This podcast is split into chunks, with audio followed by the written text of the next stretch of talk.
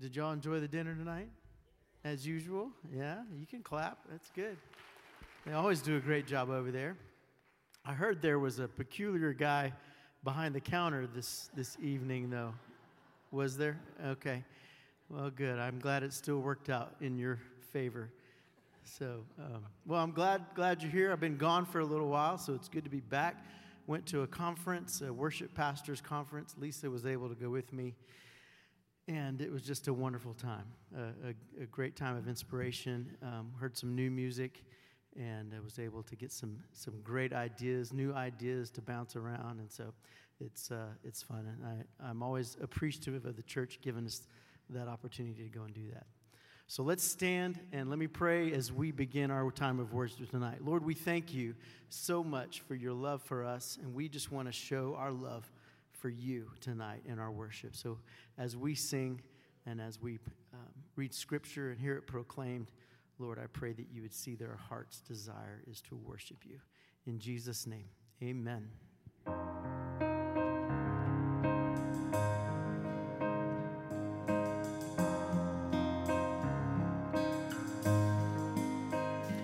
I believe in the Son.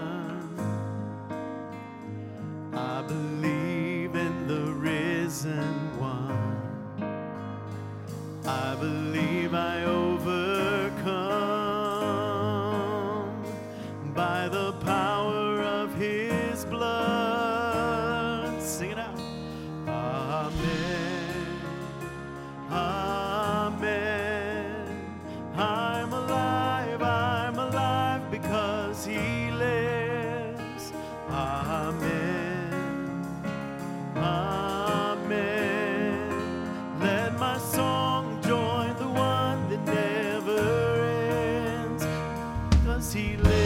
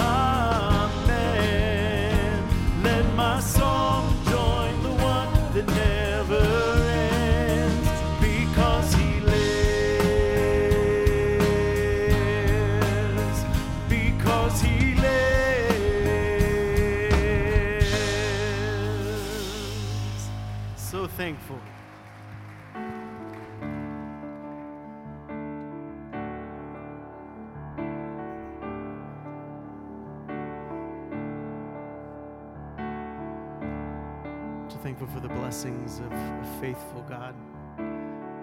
Let's sing this great hymn. Sing. Come, thou fount of every blessing, tune my heart to sing thy grace. Streams of mercy never ceasing, call for songs of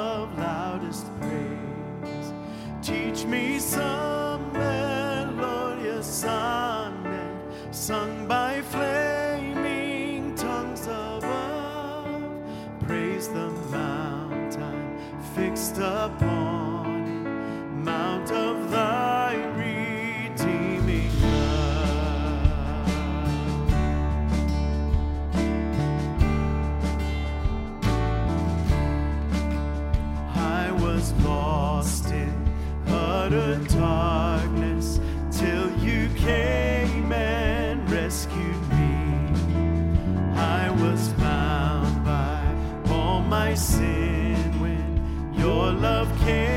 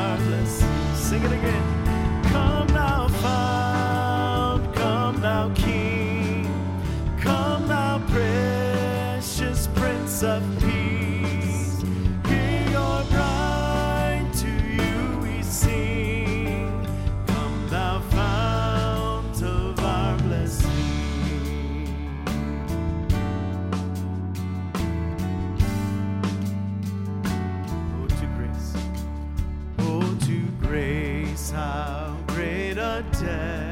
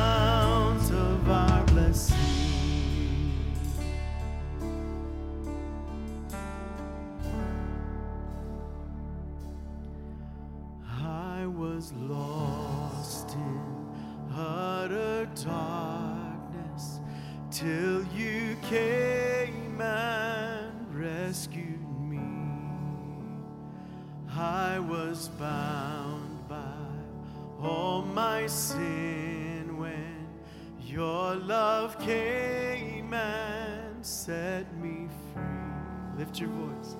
Now my soul can sing a new song. Now my heart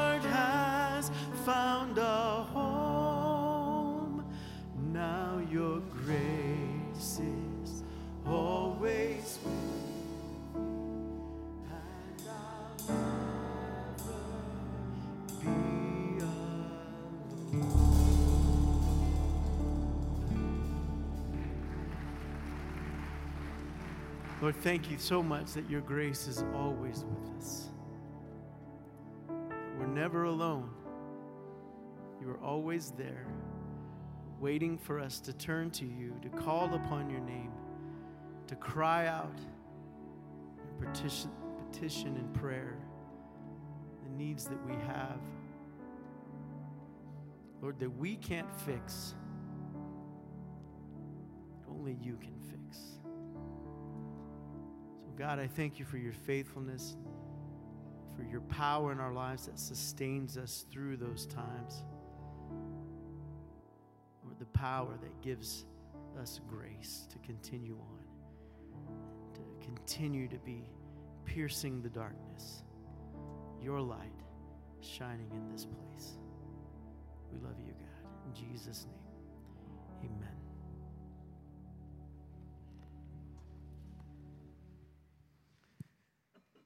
Amen. I know you share the sentiment. It's good to have Mark back. He always does an exceptional job of leading us before the throne of God. And so thank you for that, Mark. Uh, we're continuing on Wednesday nights in our recharge, our short little sermonettes on uh, walking through, taking an extensive theological look at heaven. Before I get too far into it, if you have any questions that you would like for me to address when I'm up here about the topic of heaven, you can email me those. Um, and I will address those. I, I, probably have about five more planned out, uh, little little talks, and then I'm happy to address. And I've already got yours, Danny Ball. It's the top of my list. Okay, so there you go. All right, the question that we're going to be chasing tonight is Will we be capable of sinning in heaven? Will we be capable of sinning in heaven? Uh, now, th- this is an incredibly important uh, thought or topic to chase and, and to understand. And, and before you give a quick no, uh, part of the reason that this question is so important is because it ties to original sin and free will. Okay, so, so if Adam and Eve, right, if they were perfect in the garden uh, and, and they sinned because God gave them free will, uh, will we be able to sin? Okay? Uh, now, with that, let's go ahead and give a resounding no. Okay?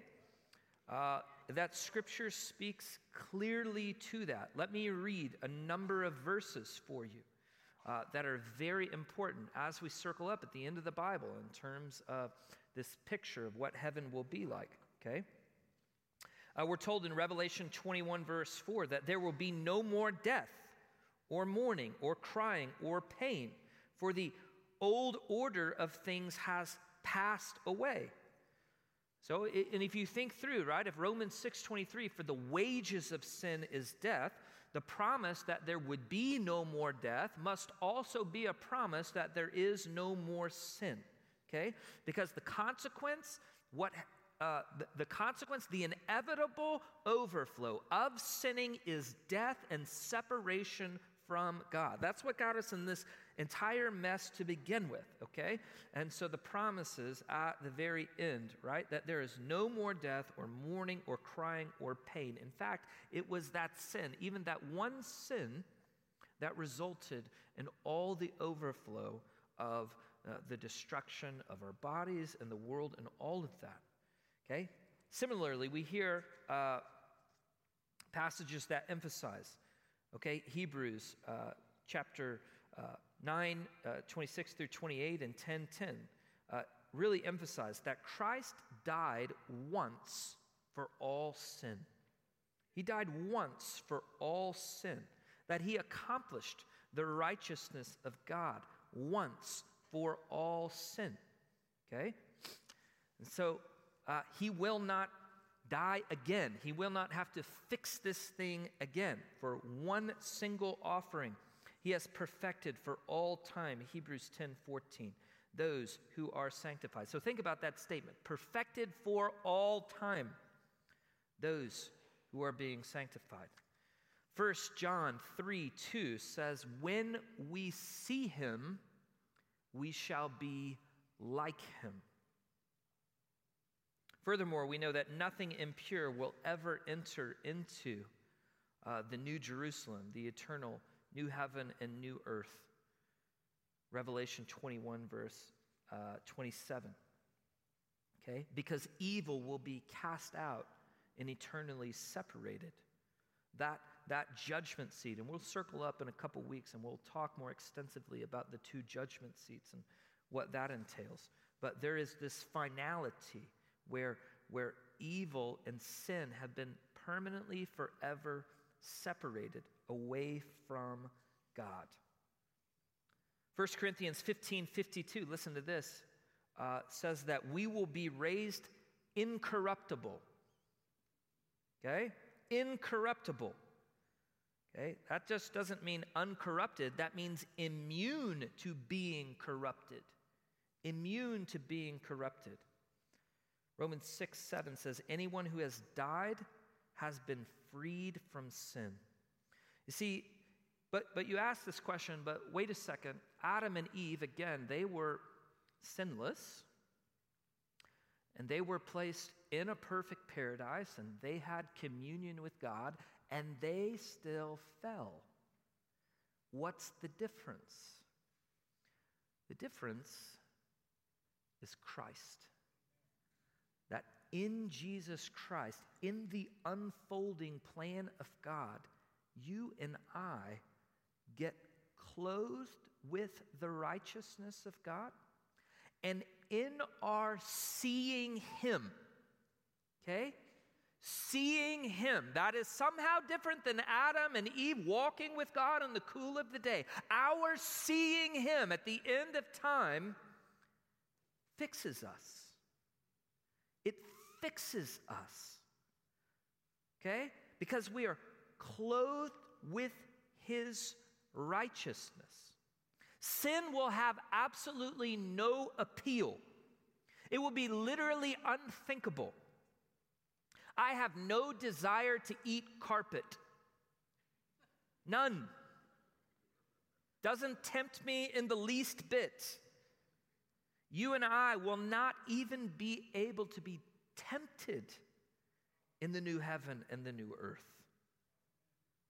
That, that and, and somehow this does not uh, violate our free will, okay?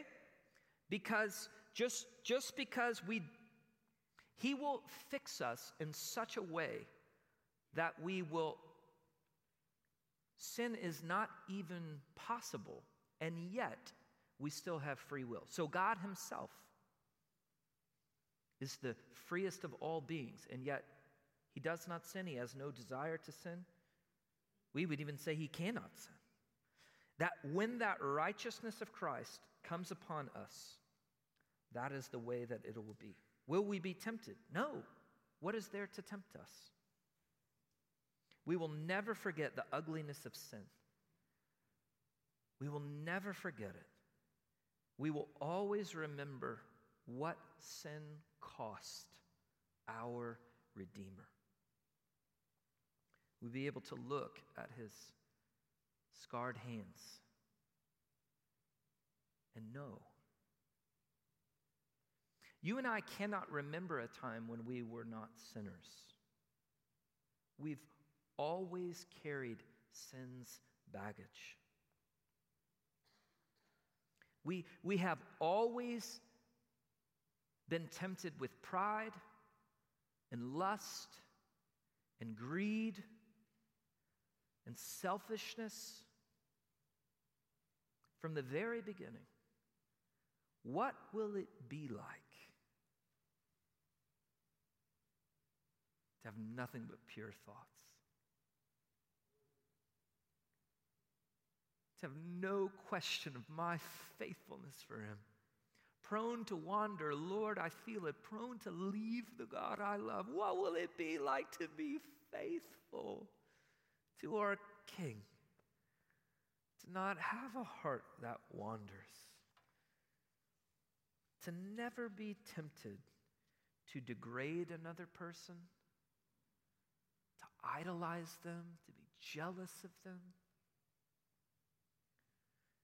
to be able to abide perfectly in the love and admonition and the truth of Jesus Christ to be able to love others selflessly.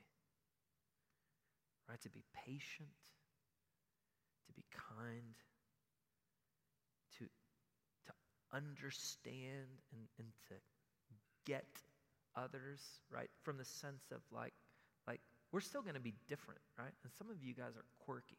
I'm not quirky, but you guys are quirky. But to be able to, yeah, yeah. But to be able to, to like, we'll, we'll have, in communication, it, it's not going to be perfect, right? Because we're going to still learn and we're still going to we're still going to grow but we're going to be able to do that without sin guys. Without without prideful competition. To be able to to discover the beauty of God in other people what is it going to be like sin is no more It is good, it is right for us to long and to think, to long for our heavenly home, to ask these excellent questions, to know this that somehow the entire process is even better than Adam and Eve had it in the very beginning. Even better. It's not just Eden restored, it's even better because we get Christ. It's even better. The incarnate God who dwells and walks amongst us. And we get the Holy Spirit in such a way that we don't sin. Heavenly Father, we thank you for this good news. And as we meditate on it, and as we long in our broken, fragile state, God, at times in this life, so weary from our temptation, so weary from our lack of ability to abide in you and to be disciplined and to keep our priorities straight and to not get distracted. And to, we sing about it that, that we are prone to wander. Lord, we feel it. But there's coming a day when we will never stray from you again. We long for that. Continue to fill our hearts and encourage us. We love you. Help us to walk with you, King Jesus. It's in your name we pray. Amen. All right, God bless you guys. Hopefully, you've been recharged. You are dismissed. My class will meet in here. We'll start in five minutes.